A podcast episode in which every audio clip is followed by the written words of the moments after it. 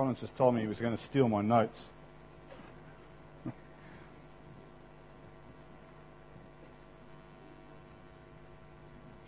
Well, good morning to you all, and uh, thank you. Happy New Year to you all. Um, I hope that you had a blessed Christmas and New Year. I certainly noticed when I was uh, trying to do my belt up this morning that I had to suck it in a bit. So um, I've got some work to do. Um, when Colfane asked me to preach on Sunday, the 2nd of January, I thought, oh, thanks, mate, because it's a bit like getting the afternoon slot at a conference, you know.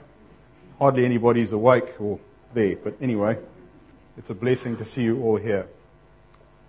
Well, our passage today is the very last one in James, chapter 5, verses 19 and 20 you have your Bibles, please could you turn there now. It's been a long journey getting to this point. When I look back in my notes, I discovered that we started this book in September 2008. So it's taken us well over two years. And it's marvelous that so many of you are still here, and yes, Colin, are still awake. Although I can see some yawns coming already. Now, I'll spare you a blow by blow recounting of the topics covered, but I can say that I have been personally tremendously challenged by this book. God has changed me through this ministry um, that James has, has spoken out, and it really is my earnest prayer that you too have found this amazing challenge in this book. However, that challenge isn't quite over, so let's read from the final two verses. Brethren, if anyone among you wanders from the truth and someone turns him back, let him know that he who turns a sinner from the error of his way will save a soul from death and cover a multitude of sins. When James wrote this letter, it was to a certain formula. It was customary at that time for Greek letters to be written in three parts, in much the same way that we today have stylized forms for things like business letters. So the first bit was an introduction that listed the names of the sender and the recipient.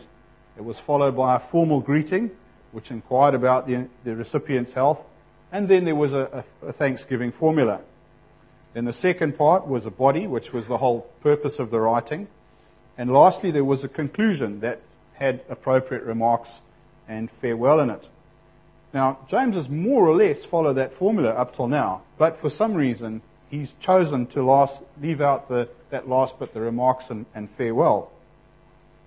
Well, I'm guessing that if he saw fit to stand aside from that well established custom, that he had a very good reason for it. So, although these last two verses might look quite small, they are large in importance.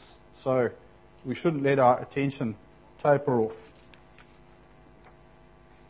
If we look back, we can see that James has spent a lot of time in his letter already making sure that we know what this truth is that he's speaking of that we shouldn't wander away from. It isn't something that's abstract or theoretical, but it is a living and active, and most importantly, it is a visible truth. It should be plainly apparent to everyone. So, what has he been showing us? As a quick aid to memory, here are the headings from the New King James Version for the various sections of text that we have covered. Now, I'm not going to read them all out because that'll certainly send you to sleep. But if you just cast your eye down them, you can see that they lay out a path for us, a kind of symmetry of behavior for the Christian. And what this symmetry demonstrates is that actually there is only one way for a believer to live, and that's laid out in Scripture. There isn't one way for Dave and another way for John. We must do the same. We must be aligned in the same way, and the world must be able to see that. So, right now, I want to talk about how the lived truth James speaks of, that alignment points the world right back to Christ. As an example of an alignment, I'd like to tell you about the Tunguska event. Anybody know what I'm talking about here? No, I found another unusual factoid, but here we go. It happened near the Podkamennaya Tunguska River. How do you like my Russian? in Russia on June the 30th, 1908, which I think was um, a little while after my granny was born. Now, early one morning, people saw this column of bluish light that was nearly as bright as the sun, and it shot across the sky. Okay? About 10 minutes later, there was a flash and a sound that was similar to artillery fire. And that sound was accompanied by a shock wave that was so powerful that it actually knocked people right off their feet and broke windows, even hundreds of kilometers away. Imagine, that was a big bang. Now, most people who saw it, they said they heard the sounds and they felt the tremors, but they didn't see any explosion, which was very unusual. The explosion was so big that it registered on seismic stations right across Eurasia. And in fact, in some places, the shock wave was equivalent to a 5 on the Richter scale. And it also even produced atmospheric fluctuations and pressure that they could measure in Great Britain that far away. It was enormous. So what caused it? Well, today we believe that it's been caused by a big meteor, well, not a big meteor, actually a, a sizable meteor or comet fragment exploding five or ten kilometers up in the atmosphere above the Earth's surface. Now, depending on who you talk to, there's different ideas of what the size was, but there's a kind of a general consensus that it must have been, you know, tens of meters across. It doesn't sound very big, but it let off enough energy to be about the same as 1,000 times that of the Hiroshima bomb. And as a consequence, in Tunguska, it knocked over about 80 million trees in an area of about 2,000 square kilometers. I think that was pretty impressive. Now, it's those trees that I'd really like to talk about. And here's a picture of what they saw when they scientists arrived on the scene some years later. Here's a picture. No, no, you've gone too far. Ah, uh, bother. That's disaster. Go right down to the bottom. There you go. Okay. Those are the, those, that's what they saw. Now, this, this was a place that was very remote, and um, the scientists had to get all kinds of permission to go there. So it did take them some years to get there, but that's, that's, that's what they saw. But the thing that really surprised them is that they didn't find any crater. You know, you'd expect that there would be an enormous hole of some kind with an explosion like this, but they couldn't find anything except a few ponds on the ground, and they were so sure that something had to have hit the ground that they, they went to the most promising one and they, they drained it. Now, that doesn't sound like much, but they were trying to drain a hole in a swamp. Okay, and all they found at the bottom was a, a tree trunk. They couldn't find any pieces. But they didn't give up then because someone had figured out that if there isn't any, there wasn't any hole, then this thing must have blown up in the air. But because they were scientists, they still wanted to know where.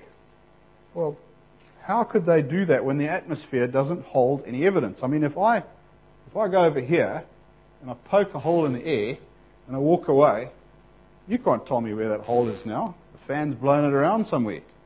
You can't tell. So, how did they figure out where the epicenter of the explosion was? Well, they went up in the air and they took some pictures of the fallen trees and because there was a pattern to the way those trees had fallen, they could figure out where the epicenter of the explosion was. And that's where the illustration comes home to us.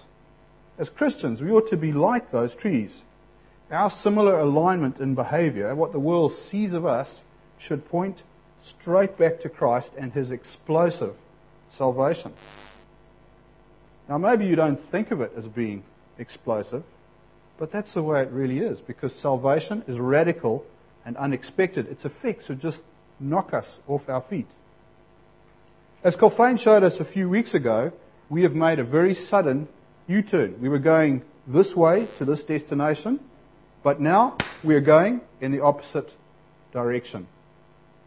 There are two aspects to this change of direction one is spiritual, and one is natural.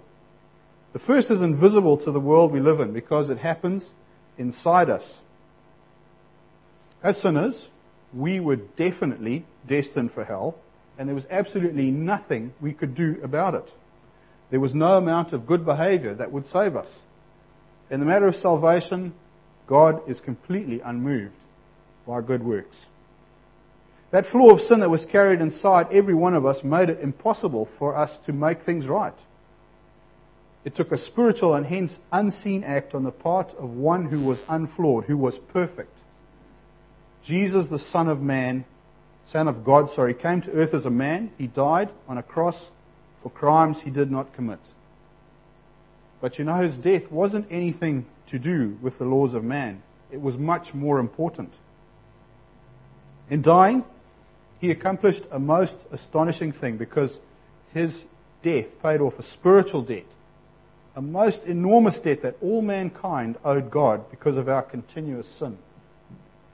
It made it possible for every person who will repent of their sin, accept Christ, and follow him to have the sure hope of eternal life in heaven with God. But this great work is not visible here on earth. In the heavenly realms, though, God rejoices as he writes another name in the book of life, and the angels rejoice with him. Are we all sure here today that our names are in that book? Because if they aren't, if you aren't sure, then I think you, you really need to talk to somebody about that.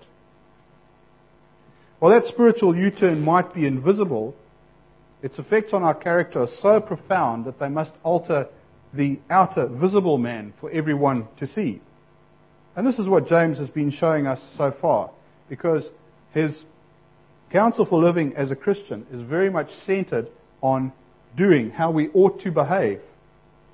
And that behavior should come both from a healthy respect of Almighty God and from a profound sense of gratitude for the salvation that He has given us at a time when we very much least deserved it. We were going to die, but Jesus saved us. Praise God. Now, why would we choose to hide such a blessing? Surely we should do everything we can to share it. And we can start by living out our faith, as James has challenged us to do. That living faith will be a witness that points back to Christ, just like those fallen trees drew the, drew the unbeliever's eye Sorry. Just like those fallen trees pointed to the center of the explosion, as the trees drew the eye, our lives should draw the unbeliever's heart to Jesus. And that is real truth that we should not be careless to wander from or allow others to do so. Brethren, this text shows us that we have a responsibility as fellow believers to guard just not our own faith, but those who accompany us on the believers, uh, who who accompany us on the journey as James commands us. If anyone among you wanders from the truth and someone turns him back, notice that there is action there. Someone physically turns them back. Somebody had to go and stand in their way, say stop, or grasp them firmly by the arm. Wishing and hoping and watching won't do it. We can't be passive.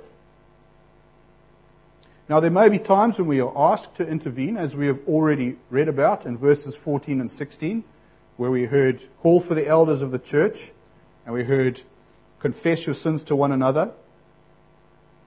At other times, though, we might just have the evidence of our own eyes and our convictions as a fellow believer slips into grave error. At that time, the living work of our faith must be to act not to watch. Watching and whispering is passive and destructive, but action and love is constructive and restorative. Now, friends, I've just had a brother do this for me. I've recently been turned back, and it's really caused me to think hard about this whole process. Practically, unsolicited intervention can be a very tricky thing to do. I mean, how can we be in the right position to know that we can talk about sensitive subjects and be welcomed, not rejected? How do we avoid this trap of being seen as just a legalistic busybody? Now, how can we do this? Well, I believe we can start very simply by just getting to know each other. This will produce the relationships that are going to allow us to share freely in two directions. Inwardly, we can be confident that we can open up our hearts, unafraid that we will be able to reveal burdens and also to accept the directions of others when we have gone astray. Outwardly, we want to be able to pass on spiritual insights and counsel when we can. We really need to get past this place of, hi, how are you? I'm fine, to somewhere like, well, actually, I'd appreciate some prayer for this difficulty I'm having. Or, John, there's something I've noticed lately that I really think we need to talk about. Now, this position isn't going to come about, though, unless we work at it. Church has to be much more than a building that we come to on Sunday, sing a few songs, listen to some fellow droning on and on, and then go straight home and back to real life. Or so we might think. Church should be our lives, since we, all of us here, not this building, are the church, and we are alive although I am suspicious about the length of time some folks' eyes have been closed. Seriously, though, let's work on not thinking about church as being a place at a point in time and make it wherever we are at any time. I want to go on to talk about some practical aspects of this turning back process. Firstly, I think it's very obvious, but it still needs to be said that intimate relationships are not appropriate between members of the opposite sex outside marriage, because sure disaster awaits us there. Secondly, I'm not suggesting that we need to get to know everyone in the church. Okay, that would be very difficult to get to know everybody deeply. It would be marvelous if we did do that. But we do need to get to know some people very well. It's one of the things to help us. Well, let's get people into our homes. Let's just get past that tidy home and fancy meal syndrome. Let's open our homes and be open to others' homes. Let's focus on the people and not on the places. Blokes, I want to talk very directly to you. We are especially bad at this sort of thing because, of course, cowboys don't cry. Yeah? Hence, we need to try harder.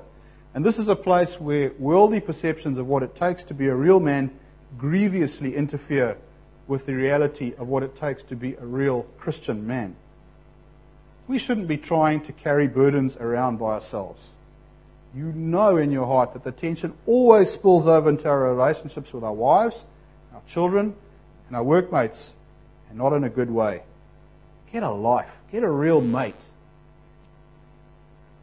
Fourthly, this may seem really obvious, but if our own spiritual position is weak, then we are going to be in a poor place three times over.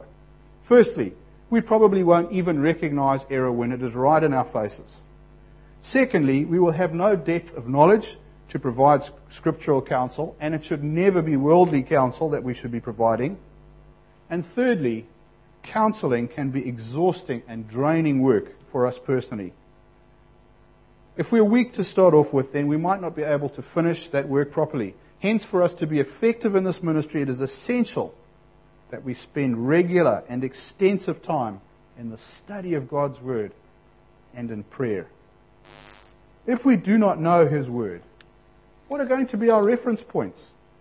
How will we know what He wants us to do? How will we know what is right and what is wrong? And then how will we know what to do about that? If we don't ask for his guidance in prayer, well, when will we hear him? God doesn't generally hang over our shoulders giving a life commentary like some kind of spiritual backseat driver. He knows that we won't learn much this way. He wants us to ask Him to seek His will and become closer to Him. If we are diligent in these matters, we will bear ripe and juicy fruit for both ourselves and for our brethren around us. Lastly, delivery of bad news is really difficult. But that doesn't mean we should shy away from it. If we feel the need to do it, we need to be prepared. So, pray a lot first. If it is possible without compromising confidentiality, then go and consult with a fellow believer whose wisdom you respect. Study God's word for authority. And then measure what you have to say against 1 Corinthians 13. Okay? We know this well. Is what I'm going to say in the Spirit. Love suffers long and is kind. Love does not envy. Love does not parade itself, is not puffed up. It does not behave rudely, does not seek his own, is not provoked, thinks no evil, does not rejoice in iniquity, but rejoices in the truth, bears all things, believes all things, hopes all things, and endures all things.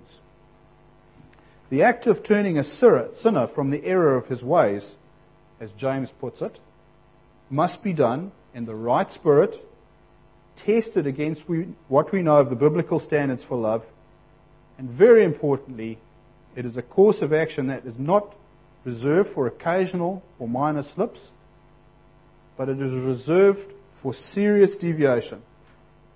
If we take this duty on board lightly and then start running around applying it to every little thing, then we're going to do some serious damage to others and to ourselves and even to the reputation of God. And these are very high stakes, so we should be very careful about how we execute this work. Now, just in case you were wondering if this work is worth what seems to be very considerable bother, James goes on to give the importance of this act in verse 20. Let him know that he who turns a sinner from the error of his way will save a soul from death and cover a multitude of sins. Now we know from the context of the preceding verse where it said, Brethren, if anyone among you, that James is talking specifically about the case of the wandering believer. But it does occur to me, though, that verse 20's message is just as true for those times when we are able to play a part in the salvation of an unbeliever. So we shouldn't discount the message in that, in that case. And the message is profound. Firstly, we see these two words, anyone and someone. This tells us to be on guard and to look all around. Error can happen in anyone's life. No one is immune, from the pastor to the very newest convert. Secondly, that's someone who is going to work with anyone. Well, it could be you. It doesn't need to be an elder or a deacon or any one of the multitudes of offices that men have established in the church that don't impress God at all. What it takes is a person who has recognized the stakes.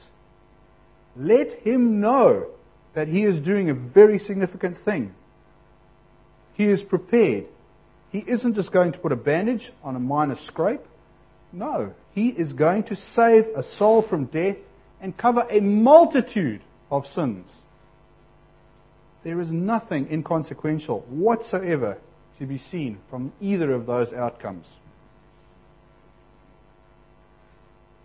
Have you ever thought that it would be nice to make God smile? Not because you did something funny or you told him a joke, but just because you were obedient. Because he saw you take a small step up in the journey of sanctification and just inch ever so much that much closer to being like Christ. For an all powerful, wise, and knowing God, there is nothing material that we can offer in thanksgiving for the enormous, fantastic, gigantic, unbelievable thing He has done for us. But maybe, through obedience, now and again, we can make Him smile. Maybe we can bring Him joy. Do you think that covering a multitude of sins and saving a soul from death might do that? Well, to convince you, here's what Luke has to say at chapter 15, verses 1 to 10. Then all the tax collectors and the sinners drew near to him to hear him, and the Pharisees and scribes complained, saying, This man receives sinners and eats with them. So he spoke this parable to them, saying, What man of you, having a hundred sheep, if he loses one of them, does not leave the ninety nine in the wilderness, and go after the one which is lost? until he finds it. And when he has found it, he lays it on his shoulders, rejoicing. And when he comes home, he calls together his friends and neighbors, saying to them, Rejoice with me, for I have found my sheep which was lost. And I say to you that likewise there will be more joy in heaven over one sinner who repents than over 99 just persons who need no repentance. Or what woman having 10 silver coins, if she loses one coin, does not light a lamp, sweep the house, and search carefully until she finds it? And when she has found it, she calls her friends and neighbors together, saying, Rejoice with me, for I have found the piece which I lost. Likewise, I say to you, there is joy in the presence of the angels of God over one sinner who repents.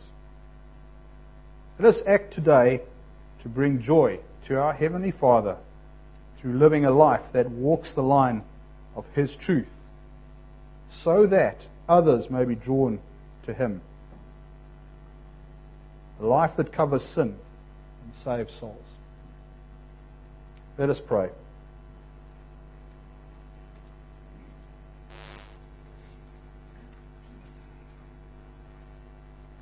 Father, as we face the unknowns of a new year, we recognize that inasmuch as there will be joyous times, there will also be difficult times.